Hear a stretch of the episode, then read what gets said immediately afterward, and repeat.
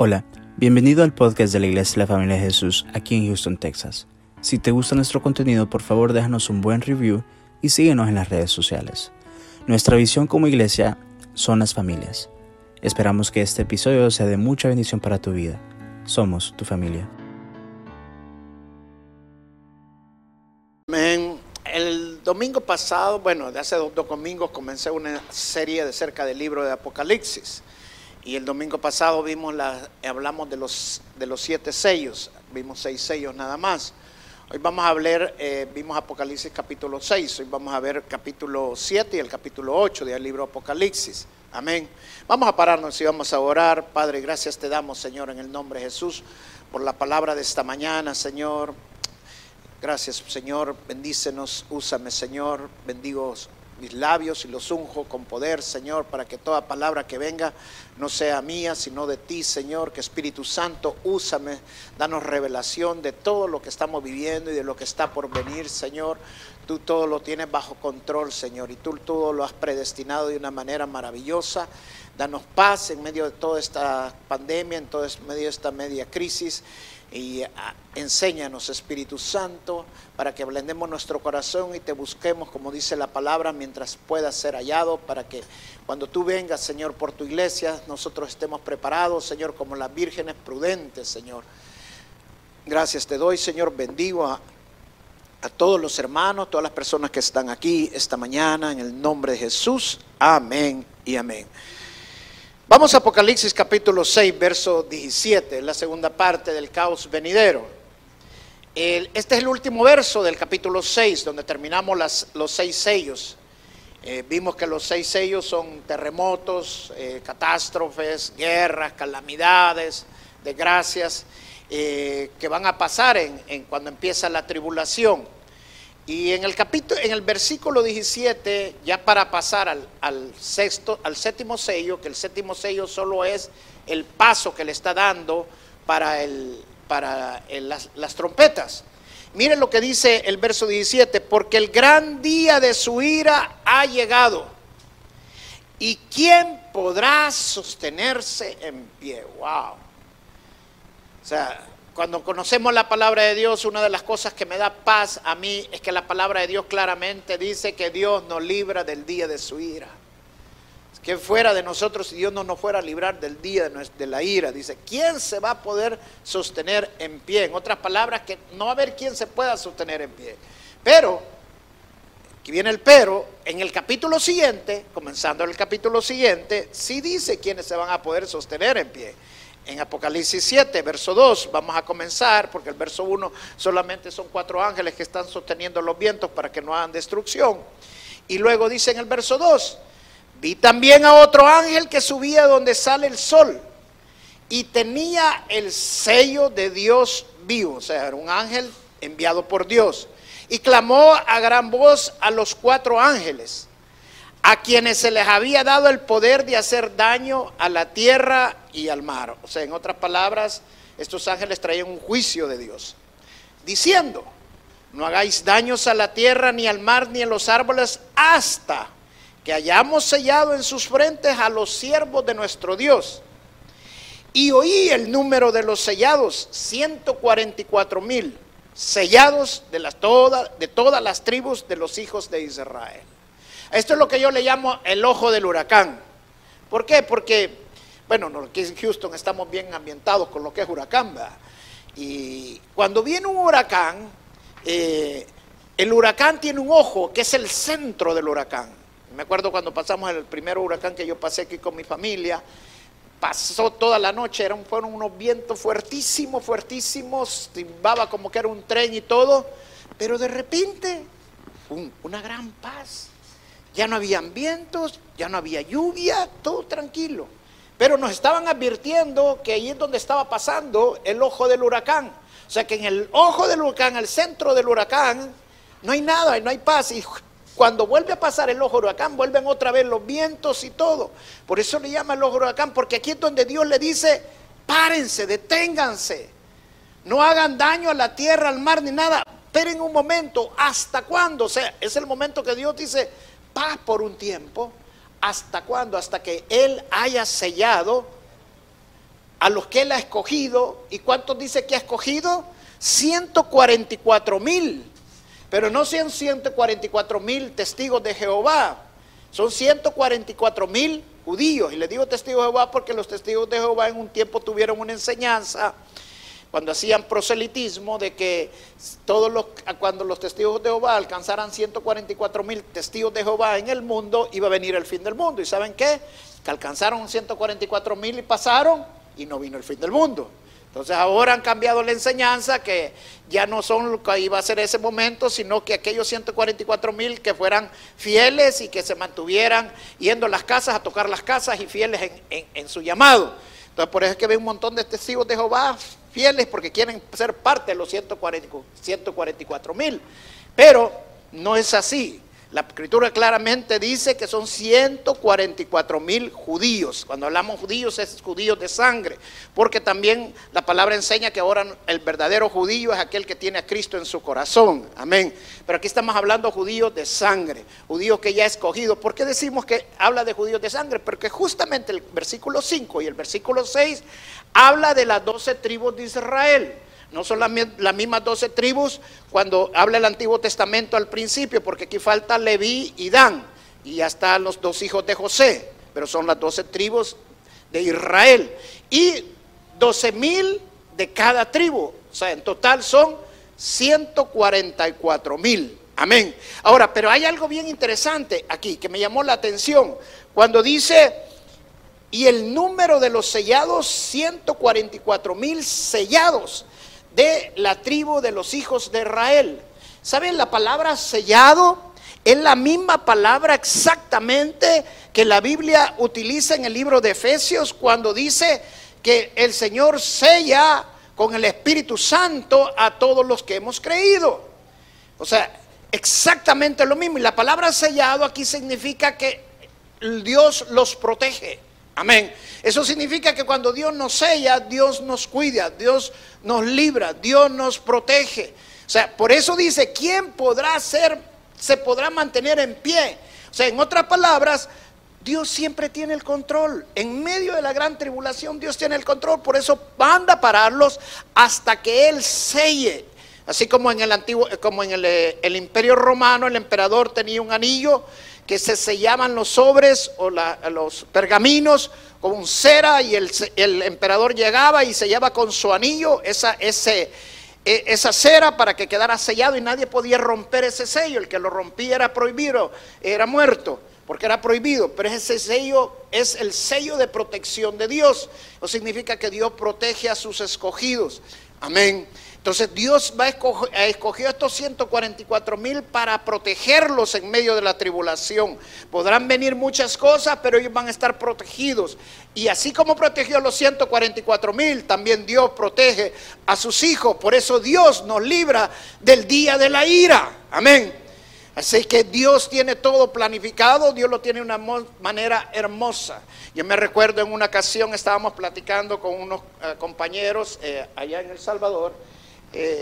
Cuando estábamos platicando con un coronel que era más antiguo que mí, y cuando nos rodearon la casa, la guerrilla, él dice que él estaba del mando en ese momento en la Fuerza Aérea, y le ordenaban desde el Estado Mayor, le decían de que fuera a sacar a los marines que los tenían rodeados en el Sheraton, fue el tiempo de la guerra, de la guerrilla. Y él le dijo, no, dijo, yo primero voy a sacar a mi gente. Y créame, si no hubieran tomado esa decisión, quizás nosotros no estuviéramos contando aquí el cuento. Pero como Dios nos tenía escogido, Él ya nos había sellado para lo que Él nos había apartado para servirle al Señor. Dios no permitió que nos pasara nada, ni a mí, ni a nadie de mi familia, ni mi esposa, ni mis hijos. Y gracias a Dios fuimos sacados libres sin ningún problema. Así Dios va a proteger a también estos 144,000. Así Dios nos protege a nosotros y nos cuida. No tengamos miedo a la pandemia. No significa que vamos a ser imprudentes, pero no significa que vamos a andar con miedo. ¿Por qué? Porque estamos sellados por el Señor. Amén. Esa es la gran diferencia que entre nosotros y el mundo. Amén. Ahora, vamos al capítulo 8. En el capítulo 8 empieza las 7 trompetas, que son los otros juicios de Dios que vienen en el libro de Apocalipsis. Vamos a leer los primeros versículos, los primeros 5 versículos, el versículo 1. Dice, cuando abrió el séptimo sello, acuérdese que vimos 6 sellos en el capítulo 6, faltaba un sello, son 7 series, 3 series de 7, de 7 de sellos, 7 de trompetas y 7 de copas. La séptima sello solamente da el paso para las 7 trompetas. La séptima trompeta solo da el paso para las 7 copas. Amén. Ahora, dice, cuando abrió el séptimo sello, se hizo un silencio en el cielo como por media hora. Imagínate, tremendo.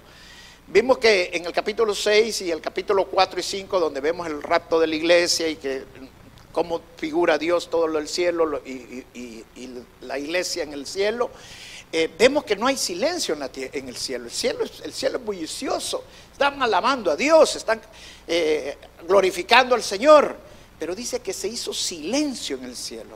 Alguien decía que en el cielo no va a haber mujeres, o sea que no iba a haber bulla. Estoy bromeando. Y dice, y vi a los 7 ángeles que estaban en pie ante Dios y se le dieron 7 trompetas. O sea, estos eran ángeles que están en la presencia de Dios. O sea, Gabriel es uno de ellos, porque el mismo ángel Gabriel, el arcángel Gabriel, dijo que él era un ángel de la presencia de Dios, que estaba en la presencia de Dios. Sabemos que los ángeles no son nombrados en la Escritura, no tienen nombres, excepto 3 ángeles que sí aparecen sus nombres en la Escritura, como el arcángel Gabriel, el arcángel Miguel y Lucifer, que todos sabemos que Lucifer fue el ángel caído que se convirtió en Satanás. Okay. Pero de ahí ningún ángel aparece en sus nombres, excepto de esos 3, y no, tampoco aparecen contados los ángeles, solo la Biblia menciona que son millares de ángeles.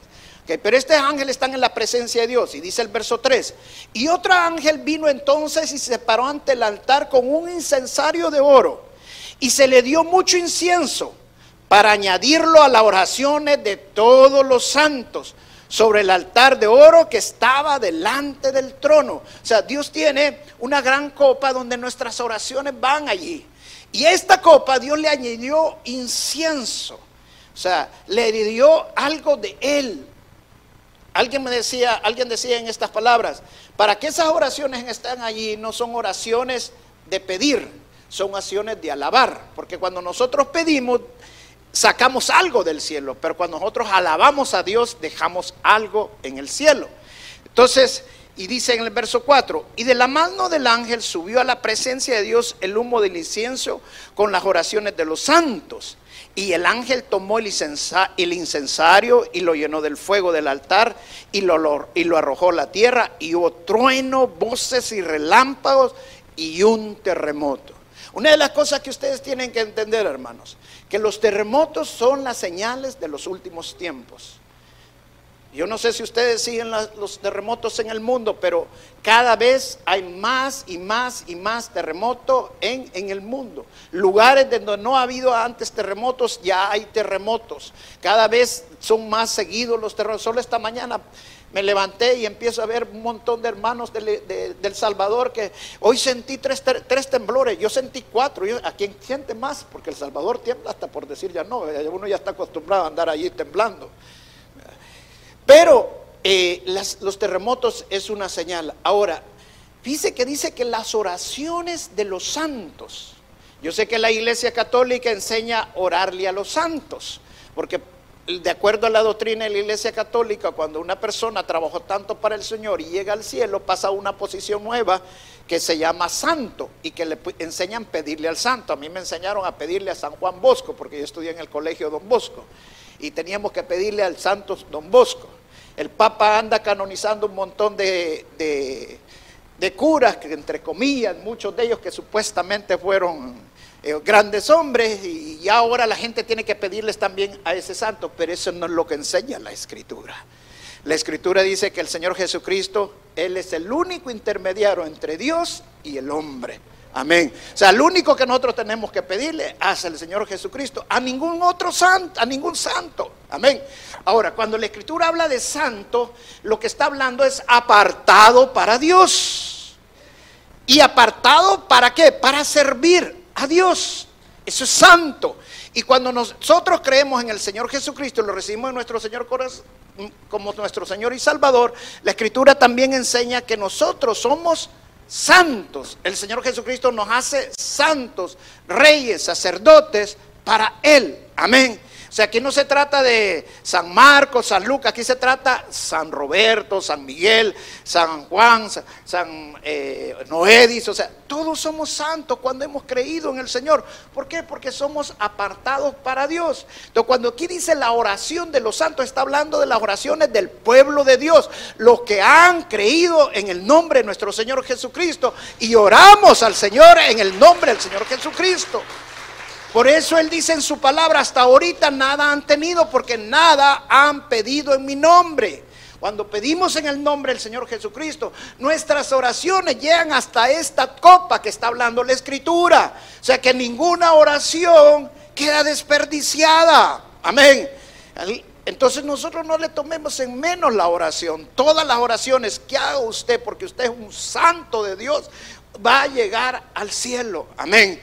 Entonces, qué importante es entender que el Señor nos tiene apartados. Se lo voy a ilustrar para que usted me entienda lo que estoy tratando de decirle. Mire, había un hombre muy, pero muy malo, esta es una anécdota, y este hombre era un narcotraficante, criminal, mal padre, mal esposo, pero malo, en un enfrentamiento murió. Y viene su hermano y su familia, buscaron para un pastor para que hiciera los servicios fúnebres.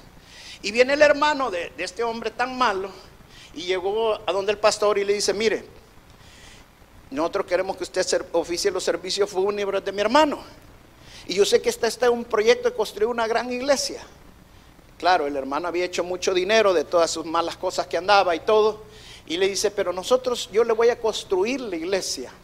Y todo lo que tiene que hacer, le dijo, es que cuando esté oficiando el servicio fúnebre de mi hermano, tiene que decir que mi hermano fue un gran santo. Cuando el pastor sabía que el hombre había sido un tremendo malo.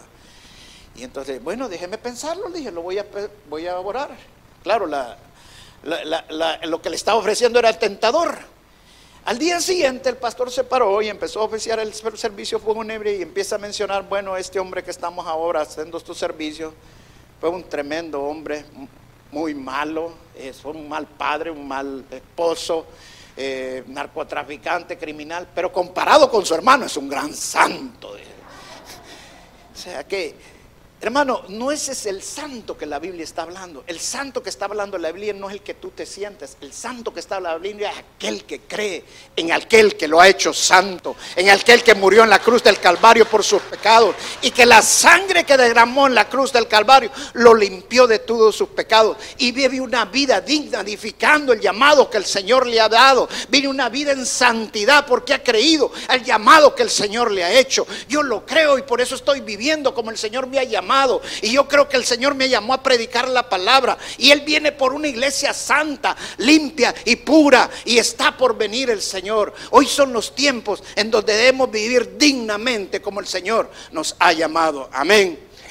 Ok, entonces sigamos hasta las siguientes trompetas, donde empieza lo de los juicios de las trompetas. Y vamos hasta el verso 7. Ahora, eran 7 ángeles que Dios escogió con 7 trompetas. Las trompetas se ocupaban en el Antiguo Testamento, se sonaban para llamar a reunión a la gente, por eso sonaban las trompetas. No sé si los hermanos que tenían la trompeta aquí están aquí dentro de la iglesia ahora.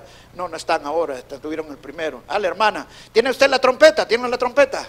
Suena el hermano, por favor, para que escuchen los hermanos. O sea, pero ahorita, hermanos, vamos a darle. Pero las trompetas eran ¿para qué? Para reunir a la gente. O sea, cuando sonaban la trompeta era para que la gente llegara a la reunión. La segunda razón que sonaban la trompeta era ¿para qué? Para cuando había guerra sonaban la trompeta. Y la tercera es cuando había un evento especial, que se iba a ungir a un rey o sonaba o se dedicaba el tiempo. Voy a pedirle a los hermanos que suenen la trompeta, por favor.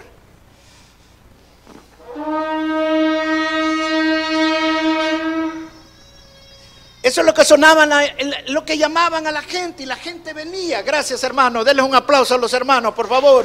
Gracias, gracias. O sea, tenían diferentes sonidos. La gente sabía cuando el sonido que era, si era para guerra, si era para un evento especial, o si era para una reunión que iba a haber de toda la congregación. O sea, ya sabían exactamente, no habían celulares, no había internet, no había televisión en ese entonces, usaban la trompeta.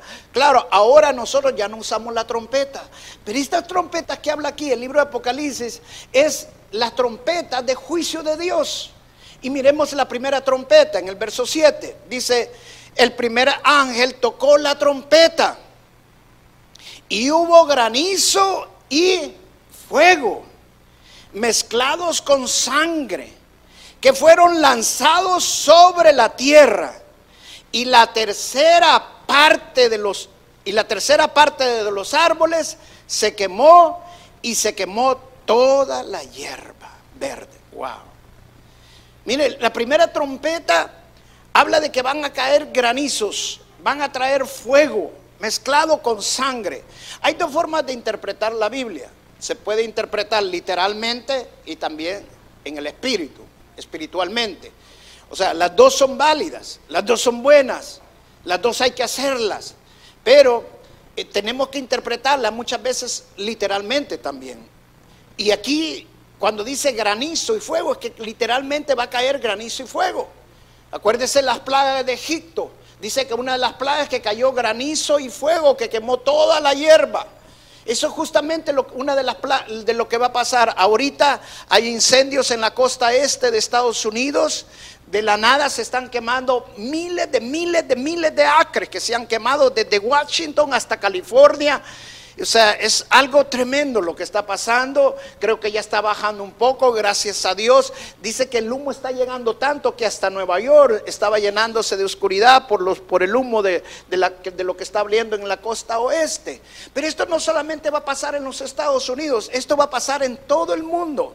La tercera parte de los árboles, de las hierbas, se va a quemar. O sea, va a haber una gran contaminación en todo el mundo. Son cosas que van a venir, son cosas que van a pasar. Qué hermoso que el Señor ya nos libró del día de la ira. Amén. La segunda trompeta, vamos a la segunda trompeta. Mire lo que dice en el verso 8. Dice, el segundo ángel tocó la trompeta y como una gran montaña ardiendo en fuego fue precipitada en el mar. Dice, no dice que fue una montaña, dice como una gran montaña. Eso significa que puede ser un asteroide, un meteorito, y que cuando chocan con la atmósfera, ¿se acuerdan ustedes cuando el Apolo 11 entró a la Tierra y cuando chocan en la atmósfera se calientan tanto que parecen una bola de fuego? Y eso es justamente lo que pasa, porque hay un choque con la gravedad, con lo que la gravedad de la tierra, y eso les hace producir un gran fuego. Y esta bola, este asteroide va a entrar con un gran fuego y dice va a caer en el mar. Y la tercera parte del mar se convirtió en sangre. Esto es exactamente parecido a lo de las plagas de Egipto también. Acuérdese que Moisés convirtió el río en sangre también. ¿Y de qué se convirtió en sangre? Mira lo que dice el verso 9. Y murió la tercera parte de los seres vivientes que estaban en el mar, y la tercera parte de las naves fue destruida. ¡Wow! ¡Qué tremendo! ¿Y sabe qué pasa? Que nosotros, los humanos, somos muchas veces bien insensibles. Somos insensibles porque hay veces no queremos pensar en lo que está pasando en otro lado por no llenarnos de miedo. Yo no te digo que te llenes de miedo, sino que te llenes de esperanza. Porque Cristo vino a este mundo para librarnos de esta ira. Ahora, mire lo tremendo de veces que tan insensibles somos. Esto va a ser en el mar. ¿Cuánto le gustan los mariscos acá? A mi esposa le encantan las mariscadas. Hace poco una hermana le mandó una mariscada y hijo, ¿qué otro le gusta aquí los cócteles y todo? Hermano, la tercera parte de los seres vivientes del mar van a morir. La tercera parte. Ahora, ¿cuánto contaminado va a quedar el mar? Pero ¿sabe qué insensibles somos nosotros? Miren, una ocasión estábamos nosotros en la costa oeste, habíamos ido con la familia y había venido un huracán aquí para al lado de Houston, y nosotros va de ver en la televisión lo que estaba pasando. Claro, aquí están nuestras pertenencias, nuestras casas, los hermanos, la iglesia, o sea, Quieras o no, está en nuestro corazón, acaba. Y nosotros bien pendientes y todo. Mire, pero ¿y dónde estábamos desayunando? Donde estaban pasando, en el lobby del hotel donde estábamos comiendo. Además, gente como que no era con ellos. Como que ni siquiera eran los Estados Unidos. Ni solo miraban y seguían comiendo y nada. Y nosotros bien, hasta comiéndonos las uñas de lo que estábamos viendo. O sea, hermano, cuando la Biblia dice que va a caer un gran meteorito, que va a caer un gran asteroide, es porque va a pasar. Amén. Es porque va a pasar y porque el Señor quiere que nos preparemos para lo que viene y que estemos preparados como las vírgenes prudentes. El objetivo que predico esta palabra, que enseño acerca del Apocalipsis, porque no hay mejor momento para enseñarlo como lo que estamos viviendo ahorita. Mire, cuando empezó la pandemia, allá por el mes de marzo, me acuerdo que estábamos en un momento de oración y yo le dije, vamos a orar para que no venga la pandemia para acá. Y alguien me dijo, pastor, ¿y usted que no tiene fe? Si estamos cubiertos con la sangre de Cristo, aquí no va a aparecer ni nada. Sí, hermana, pero necesitamos orar, le digo. O sea, tenemos que ser sensibles de lo que está pasando en otros lugares, porque tarde o temprano nosotros nos podemos ver envueltos. Y cuando las escrituras nos enseñan acerca de estas cosas, es porque todo ser viviente le va a tocar. Todo ser que, por eso dice, ¿quién podrá estar en pie? Por eso es que nosotros ahorita es cuando nos tenemos que preparar, ahorita es cuando tenemos que tener el aceite preparado, porque sabemos que el Señor ya viene y viene por su iglesia.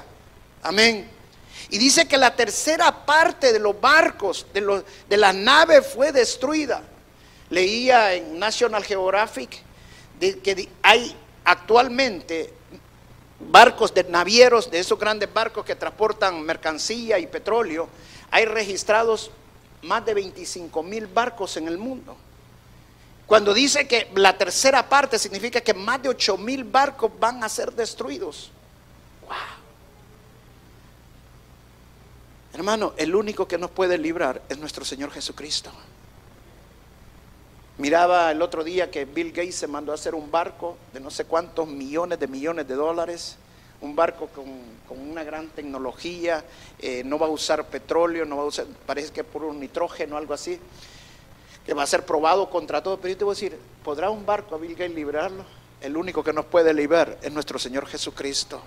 Estamos en tiempo de recibir al Señor Jesús. Estamos en el tiempo de la gracia, donde nosotros podemos levantar nuestra mirada y mirar al Señor.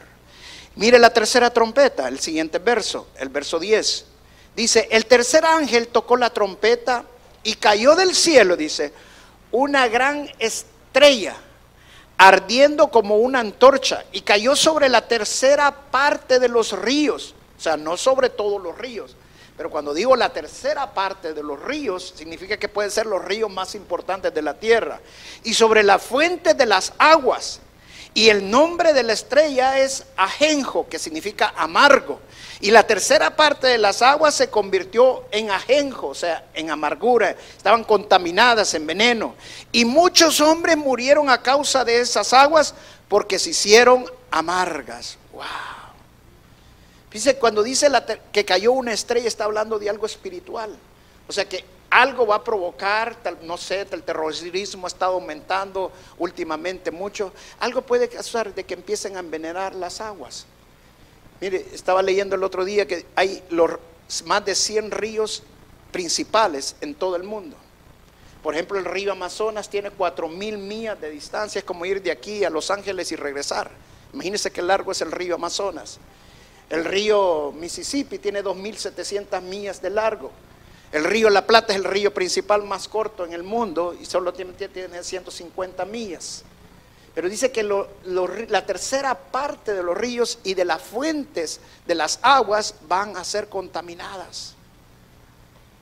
Hermanos, el cuerpo humano no aguanta más de 3 días sin agua. Necesitamos aguas para ver, la agua se va a volver cara. Gracias a nuestro Señor Jesucristo que Él nos da de beber, porque Él es la agua viva para nosotros. Amén. Y así como selló, le dijo a los ángeles, esperan hasta que queden sellados. Él va a guardar a todos los que Él ha sellado y a los que ha sellado en el Espíritu Santo. Yo creo que en la tribulación van a haber todavía cristianos. Va gente que se va a convertir, gente que va a venir a los pies del Señor y van a ser sellados con el Espíritu Santo. Y el Señor los va a guardar, el Señor los va a cuidar. Amén. Pero antes que eso venga, preparémonos para recibir al Señor. Y el último trompeta que vamos a ver esta mañana es la cuarta trompeta. Solo vamos a ver 4. Dice, el cuarto ángel tocó la trompeta y fue herida la tercera parte del sol y la tercera parte de la luna y la tercera parte de las estrellas, para que se oscureciese la tercera parte de ellos y no hubiese luz en la tercera parte del día y así mismo de la noche. Leía a Riley, a mí me encanta la Biblia Riley, leo muchos libros de él también, y él hace un comentario acerca de este verso, y él dice que va a llegar un momento que la rotación de la tierra se va a aligerar, tanto que el día se va a cortar. Dice en el libro Mateos que Dios va a cortar los días, dice, por causa de sus escogidos, porque si no lo acortara nadie se salvara. Y los va a cortar por causa de sus escogidos. Y cuando leía este verso, o sea, imagínense que la tercera parte del día se va a oscurecer. O sea que el día, en lugar de ser de 24 horas, va a ser de 16 horas. Si a usted no le alcanzan 24 horas para hacer todo lo que tiene que hacer, ahora imagínense en 16 horas. O sea, los días van a correr, van a pasar así de rápido, va a ser tremendo. Y usted me dice, pero pastor, bueno, ese es es un juicio cósmico porque va a ser en el cielo. Sí, pero ¿sabía usted que donde las personas más se suicidan en el planeta son en los lugares donde es más oscuro? Seattle es uno de los lugares donde casi el sol no se ve y hay mucho, y la tasa de suicidio es alta. Y así hay muchos lugares en el planeta donde el sol no se ve y la tasa de suicidio es alta. Ahora imagínense en el mundo, por días que va a estar oscuro, se va a oscurecer el día, la noche va a ser más oscura. O sea, la gente va a entrar en desánimo, la gente va en depresión. Y ahí es cuando vamos a necesitar más del Señor Jesucristo. Ahí es cuando más vamos a necesitar alimentarnos de la palabra. Así como estamos viviendo ahorita esta pandemia es cuando más nosotros debemos de buscar de Dios, de donde más debemos llenarnos de esperanza, y la esperanza está puesta en Cristo Jesús. Él es nuestra roca eterna, Él es nuestro refugio, Él nos va a librar de toda. Van a caer 1000 a nuestra izquierda y 10,000 a nuestra derecha, pero a nosotros nos va a llegar. ¿Por qué? Porque hemos creído en aquel que nos hizo más que vencedores. Amén. Y mire lo que dice el verso 3, el último verso de ese capítulo, dice: y miré y oí un ángel volar por en medio del cielo, diciendo a gran voz, mire qué decía, ¡ay! ¡Ay! ¡Ay! Pero no es un ay así que, ¡ay! No, es un ay de grito, de angustia, de dolor. ¿Ya ha gritado usted ay con dolor? No, ya le voy a hacer que grite. Yo ya he gritado, ay, creo. El otro día me caí en una bicicleta, ay, me dolía hasta decir ya no. Dice que va a haber 3 ay, o sea, en otras palabras, si estas 4 primeras trompetas fueron duras, las 3 que vienen, wow, yo le doy gracias a Dios que conocí al Señor Jesucristo. Yo le doy gracias a Dios que ustedes han recibido al Señor Jesucristo, nuestro Señor y Salvador. Porque miren qué pasa con los ay de los que moran en la tierra a causa de los otros toques de la trompeta que están para sonar los 3 ángeles. Wow. ¿Sabe que hay doctrinas que enseñan que la iglesia tiene que pasar la gran tribulación? Porque, y se basan en esto y dicen, es que tienen que pasar porque si la primera iglesia sufrió, la iglesia primitiva sufrió, ¿cómo nosotros no vamos a sufrir? Sí, pero a la iglesia primitiva Dios claramente le dijo que iban a pasar persecución, que iban a sufrir en causa de su nombre. Y a la iglesia ahora el Señor le ha dicho claramente que Él nos va a librar de la ira venidera. A los que hemos creído, es mejor vivir a los pies del Señor, es mejor vivir rendido al Señor. El problema está que muchos están convertidos, como decía un pastor amigo mío, muchos están convertidos, pero muchos solamente están convencidos. Y va a llegar el momento que el Señor viene por su iglesia. Y es mejor de pasar esos es mejor de tener a nuestro Señor Jesucristo y servirle de todo corazón y de buscarlo a Él con toda intensidad. Por eso la palabra de Dios dice claramente que lo busquemos mientras Él pueda ser hallado, porque va a ser un momento que no lo vamos a poder hallar. Va a llegar un momento donde el mundo se va a llenar de tinieblas, donde el mundo va a estar en una gran oscuridad, donde la gente va a desear morirse, dice la palabra, y no va a poder.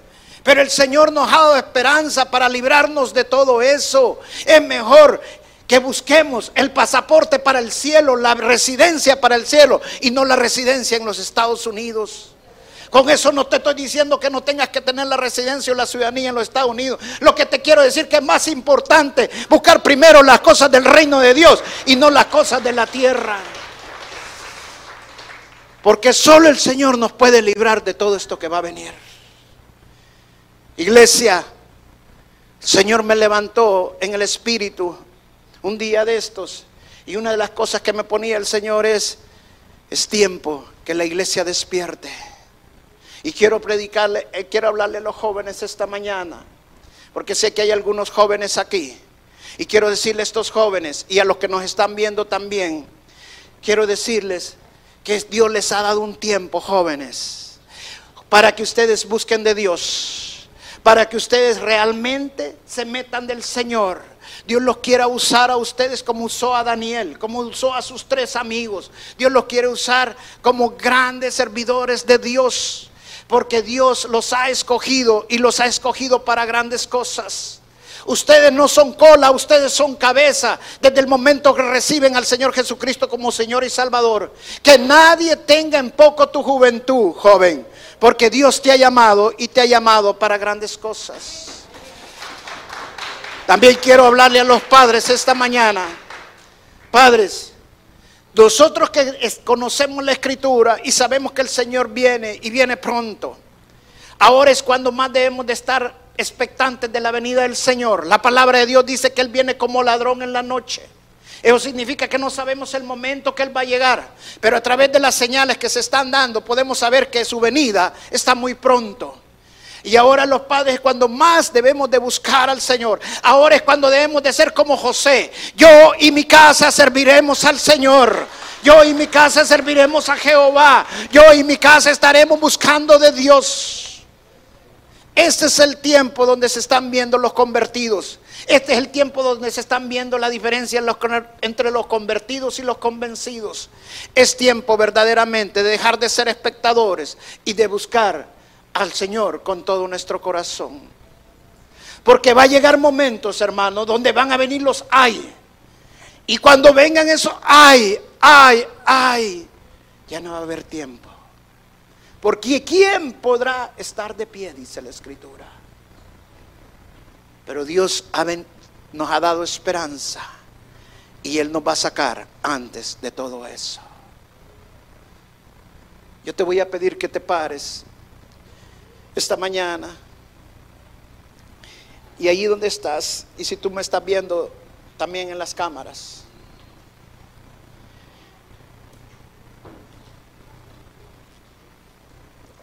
quiero decirte esta mañana que Dios te ha dado esperanza.